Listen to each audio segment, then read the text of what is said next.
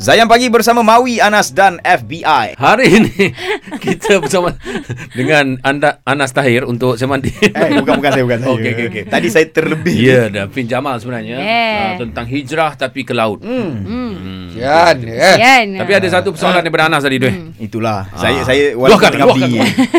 Tak pasal cerita dia saya ulang balik lah. Dia Mungkin masih diri ya, terlepas, tuan-tuan dan puan. Dia gini, bila ada orang yang baru jumpa eh, dia baru keluar daripada kegelapan, dia jumpa cahaya. Alhamdulillah. Tapi dia punya excitement tu sampai tahap menghukum, sampai kata macam um, dia kita tengok kawan kita ni dia ada segalanya. Sangat kaya. Dia boleh bagi, boleh sedekah apa semua tapi dia datang kat kita dia kata, "Nas, kau tak pernah ke sedekah? eh? Asal kau tak sedekah sini? Kau belanja ke sini ke sini apa semua kan?" Saya sampai cakap dalam hati, "Kau tak tahu gaji aku berapa? Kau tak tahu duit aku pergi ke mana? Kau main nak hukum aku macam tu kan?" Saya macam geram macam macam mana Vin kita nak bagi tenang si orang yang tengah baru jumpa. Okey. Dan kita, kita sendiri pun tenang. Hmm, nah, baru dah cakap yang pertama tenangkan diri kita dulu. Ah okey okey bismillah. Okay. Alright so macam kadang-kadang kan ah, kita jumpa orang macam ni satu je pesanan kepada kita semua. Hmm. Hanya kerana satu pisang tu buruk tak bermakna seluruh tandan tu buruk. Masya Hanya Allah. kerana seorang yang baru berhijrah buat perangai macam tu, kita jangan samakan semua orang macam tu. Tapi macam mana kita nak menyantuni situasi macam ni? Kita kena anggap macam ni je lah. Ada satu benda Kak Hafiz selalu pegang. Kalau untuk diri sendiri, kita kena critical kau-kau. Untuk orang lain, kita kena justify. Memang susah benda ni dan Kak Hafiz sendiri masih tengah nak mempelajari the art of it. Maksudnya kita selalu pada diri kita sendiri, kita crit, uh, apa kita justify. Oh tak apalah aku tak semayang tapi at least aku puasa. Ah, Contohlah. Oh, okey, Okay, okey, okay? Tapi bila orang, eh kenapa dia dah pakai tudung tapi seokok? Ah, contoh gitu. So, kita kena terbalikkan. Justify untuk orang, kritik untuk diri kita. Faham tak? Okay, so dekat situ cara kita nak menyenangkan hati. Sebab orang nak berubah ni, ni hati dia dipegang oleh Allah. Kita tak tahu nak macam mana. So, macam mana kita santuni dia, itu untuk cara kita aman lah. Faham. So, daripada segi orang macam tu, macam mana eh, dia rasa dia dah buat macam ada setengah orang dia dah rasa dia dah boleh buat senang untuk dia Lepas tu dia tanya kenapa tak senang untuk semua orang? Ha, contoh. Tu sebabnya untuk Kak Fin, Kak Fin dah pakai nikah. Kak Fin pakai syar'i. Alhamdulillah dah bertahun. Kak Fin tak pergi kat semua orang. Eh kenapa tak pakai syar'i ni? Ingat susah sangat ke? Pakai je lah. Oh na'uzubillah. Tak pernah, akak rasa tak pernah orang dengar Kak Fin pelekeh orang yang tak pakai tudung ke apa ke. Sebab benda Allah tu hanya kerana ia mudah untuk kita, ia mungkin susah kepada orang. Hmm, ya. Solat mungkin senang pada Kak Fin, mungkin susah kepada orang. Aurat mungkin senang pada Kak Fin, mungkin susah pada orang. Ah, tak mengumpat mungkin senang pada orang susah untuk Kak Fin. Contohlah gitu. Kita cakap Ya, terang. akbar. Kan ha.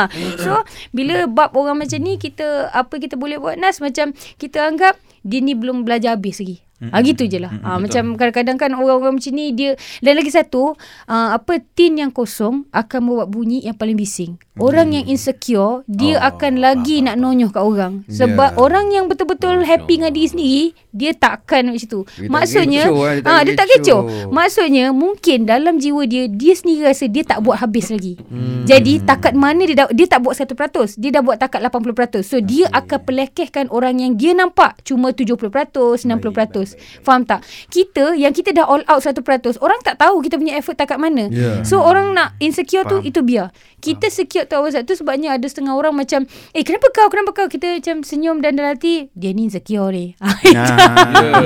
Itu je. Mungkin juga Fin ya, bila dah tahap uh, apa masa fasa tengah berhijrah ni uh, amal ibadat di pulut Ya, kan. ya, ya, ya. Berbanding yang dulu kan. Time tu nampak macam Ha. orang lain kurang daripada aku. Yeah, Ah, yeah, time tu yeah. lah. Ah, betul, Setan betul. kacau sebenarnya tu. betul, betul, betul. Ah, Ah, kita itulah kena macam sebenarnya uh, apa tak ingat ni Hasan Al Basri ke siapa nak uzubillah. Kalau tak kalau uh, siapa yang ingatkan tolong ingatkan eh. Hmm. Macam uh, apa kita ni kalau macam katalah cara kita nak kurangkan pandang rendah pada orang, nampak budak kecil kita cakap at least dia ni muda belum banyak dosa. Okey, Better okey, pada okey. aku. Baik, nampak baik. orang tua, oh dia ni mesti dah lagi banyak, Banyak ibadah pada aku. yes, Ah yes, gitu yes. kan. Ah. Ah, so macam kita kena sentiasa, Sentiasa nampak lah, orang sentiasa. jauh lebih baik daripada kita. Dan orang tadi tu macam memang Anas cakap dia ada part uh, sport car ke kereta banglo bini sel- uh, lapan ke aku tak tahulah nauzubillah.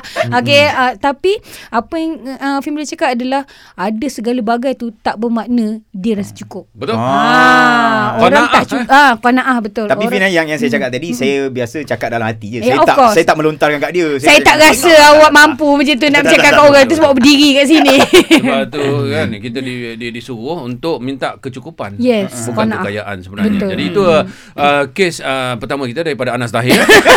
Okey, Saya memerlukan lain panggilan lah. uh, Kalau ada kes lain boleh call kita eh 0395495555 ataupun boleh WhatsApp eh voice note di nombor Zain DJ kita. Ha. 0169175555. Mana tahu pernah jumpa orang yang berhijrah kan tapi tiba-tiba menghukum awak masuk neraka ke apa dan sebagainya. Ha. Kita nak bagi ustaz tenang je apa lepas ni. Ha kan? Ustaz belum tenang. Cerita kalau, kalau, kalau katalah ada cerita macam dia dah hijrah lepas tu tiba isim pula pun tak apa. Pun boleh, pun boleh share dengan kita eh. Alright, terus stream saya destinasi nasyid anda.